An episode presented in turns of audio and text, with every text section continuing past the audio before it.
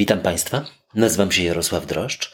Pracuję w Centralnym Szpitalu Klinicznym Uniwersytetu Medycznego w Łodzi, ale dziś nie nagrywam w Centralnym Szpitalu Klinicznym, tylko w Poznaniu z Kongresu Polskiego Towarzystwa Kardiologicznego. Kontynuujemy przedstawienie najważniejszych wyników badań klinicznych prezentowanych podczas kongresu ESC z końca sierpnia bieżącego roku. Dziś krócej, wybaczcie Państwo, trwa nasz kongres i zaraz biegnę z powrotem na obrady.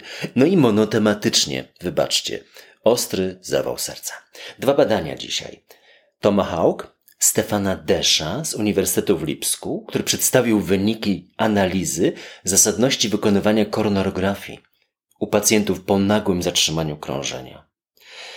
No, szanowni Państwo, jeśli w rejestracji EKG po zatrzymaniu krążenia pojawia się uniesienie odcinka ST bądź świeży blok lewej odnogi, no to sprawa jest klarowna.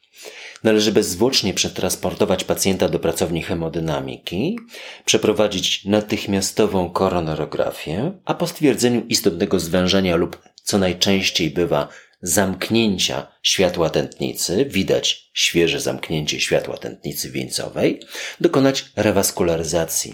Otwarcia tej tętnicy zazwyczaj też z implantacją stentu naczyniowego, niemal wyłącznie z implantacją stentu naczyniowego. U chorych bez tak jasnego wskazania, czyli bez uniesienia odcinka ST, a trudno pacjenta dopytywać po reanimacji o dolegliwości bólowe we w klatce piersiowej, to wszyscy rozumiemy.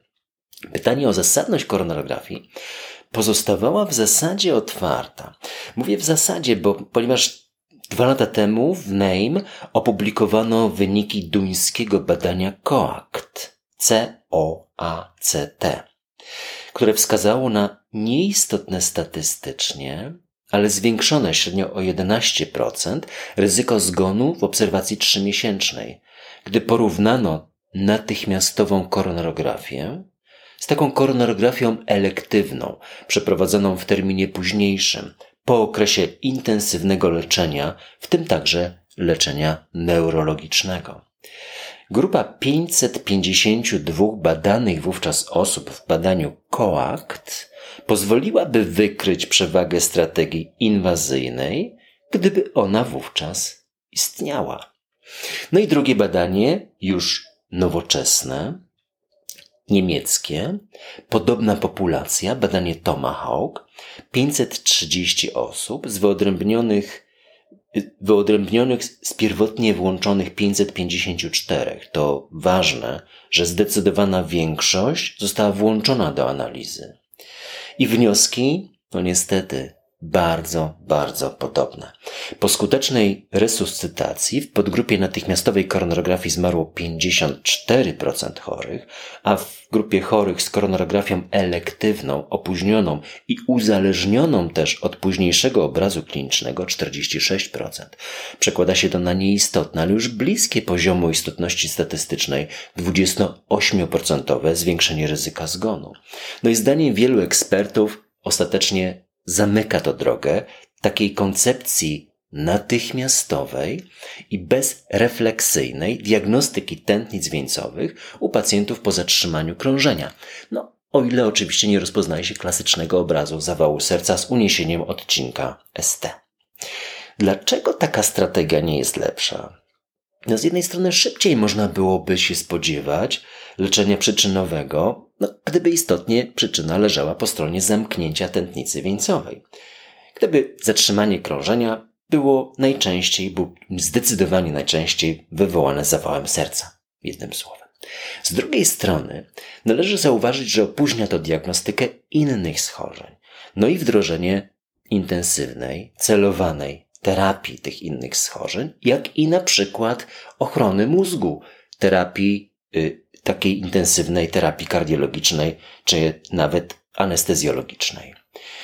I to ostatnie, jak widać, przeważa. Zawał serca nie jest zatem jedyną przyczyną nagłych zatrzymań krążenia i można leczyć chorych także, co pewnie zaskoczy moich kolegów, bez wiedzy o morfologii tętnic wieńcowych. No to badanie też pokazuje znakomity przykład skuteczności współczesnej nauki z zakresu badań klinicznych. Zobaczcie Państwo, proste pytanie, klarownie zdefiniowana grupa chorych, konsekwentna współpraca wielu ośrodków w realizacji precyzyjnie opracowanego projektu badawczego. No i jasna odpowiedź wówczas, służąca kolejnym pokoleniom lekarzy jako drogowskaz w podobnych sytuacjach klinicznych. No a teraz coś dla kontrastu. Badanie IAMI. Znacznie tańsza koncepcja. Nie dla kontrastu przejrzystej i prostej konstrukcji badania, bo tu też było to pozbawione żadnych y, wątpliwości z mojej strony, ze strony badaczy, ale dla kontrastu wyników. Posłuchajcie Państwo historii. Wydawałoby się, że z dawnych czasów. No epidemia grypy, niemal dokładnie sprzed 100 lat, pochłonęła miliony istnień. Tematyka wraca do nas w licznych obrazach, choćby w serialu Dalton Abbey. Ostatnio temat zdecydowanie przycichł, co mnie osobiście bardzo niepokoi. Od wielu lat każdego roku się szczepię i moja determinacja z każdym rokiem wzrasta. Z wiekiem, ale też i z każdym wykładem pana profesora Adama Antczaka. I ostatnio, pamiętacie Państwo, na platformie edukacyjnej Polskiego Towarzystwa Kardiologicznego. Jaka byłaby Państwa odpowiedź na wątpliwości pacjenta po zawale serca? Szczepić się na grypę czy też nie, w pierwszym roku po zawale serca. A może poczekać na następny rok, na zakończenie rehabilitacji, pełne usprawnienie, cokolwiek, odstawienie podwójnej terapii przeciwpłytkowej. A co by Państwo powiedzieli na propozycję szczepienia na grypę tuż po zawale serca, jeszcze przed wypisem, na przykład w trzecią dobę, u pacjenta na podwójnej terapii przeciwpłytkowej? No i dokładnie na to pytanie odpowiada badanie IAMI. Circulation, zobaczcie Państwo.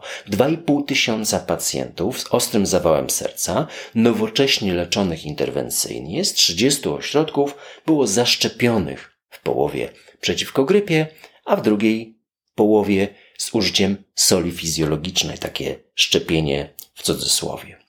Przed opuszczeniem szpitala. No jakie wyniki? No spektakularne, no istotnie statystyczny, 41% spadek całkowitej śmiertelności. Całkowitej śmiertelności. Z 4,9 do 2,9, o 2%. Patrząc z dwóch na 100. Bardzo, bardzo dużo. Z czego 9 dziesiątych to były zgony sercowo-naczyniowe. W obu podgrupach zresztą.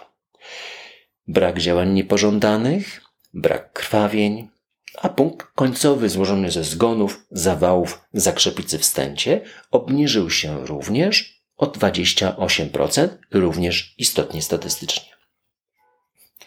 W tym artykule oryginalnym, opublikowanym w Circulation, autorzy wymienili wszystkie trzy badania analizujące wynik szczepień przeciwko grypie u pacjentów wysokiego ryzyka kardiologicznego. No jaki jest wynik?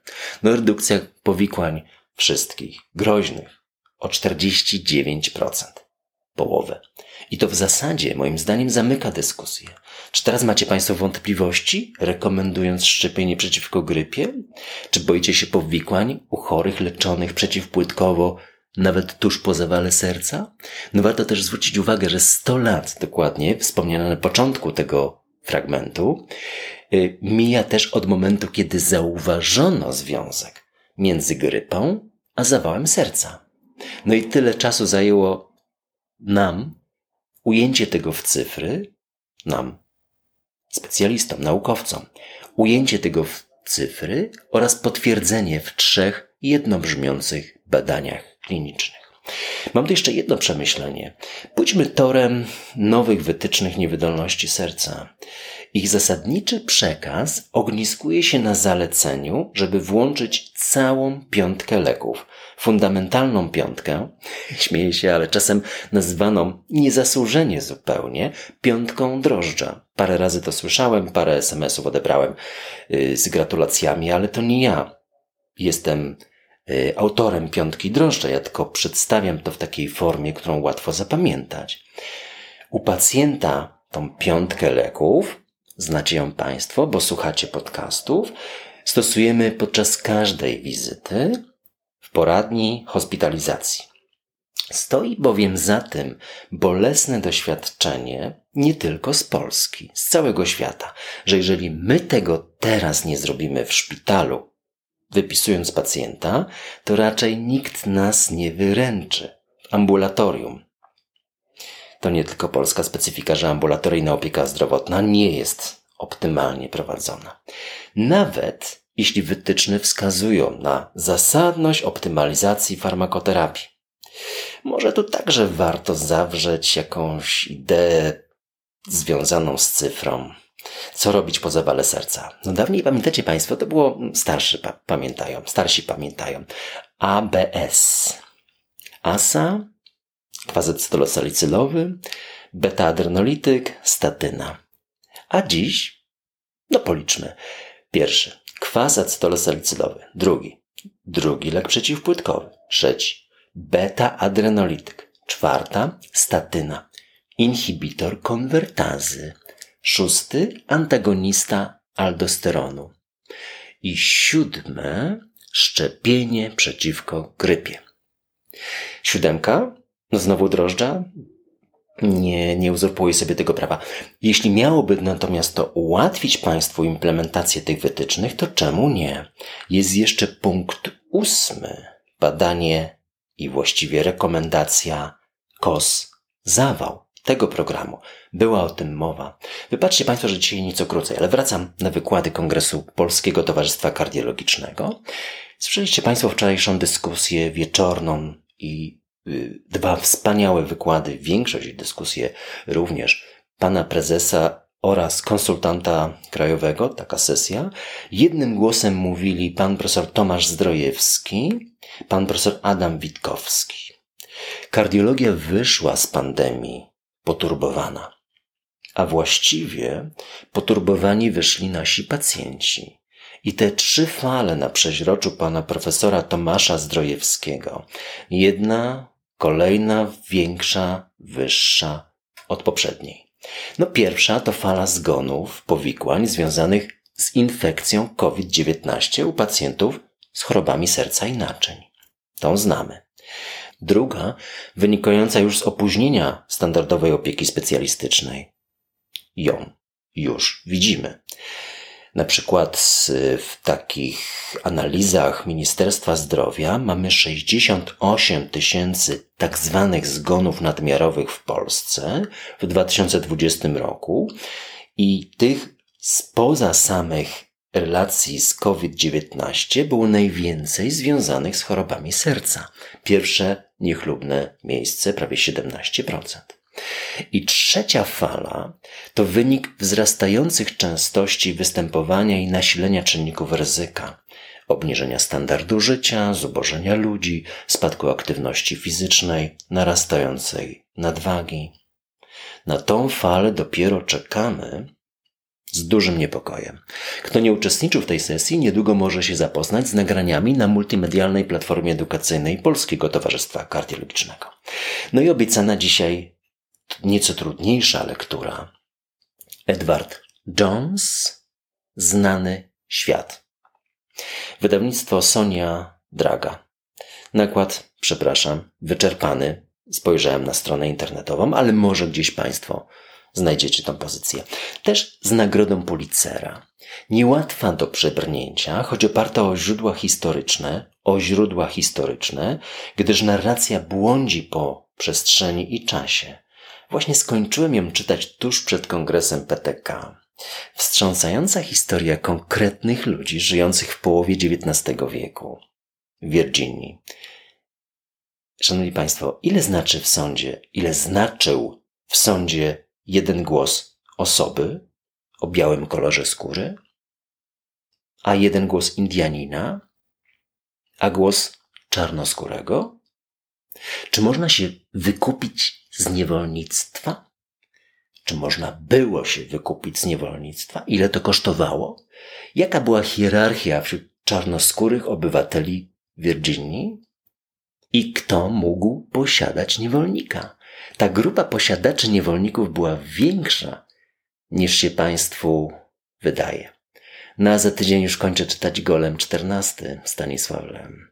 Szanowni Państwo, jeśli będziecie mieli jakieś uwagi, komentarze, pytania, kierujcie na media społecznościowe Cardio Know-how. A postaram się udzielić odpowiedzi w październiku, bo za tydzień kończymy chyba Europejski Kongres Kardiologiczny. Będę Państwu bardzo wdzięczny za promocję podcastu, choćby jednym słowem i zachęcenie do jego słuchania. Serdecznie pozdrawiam.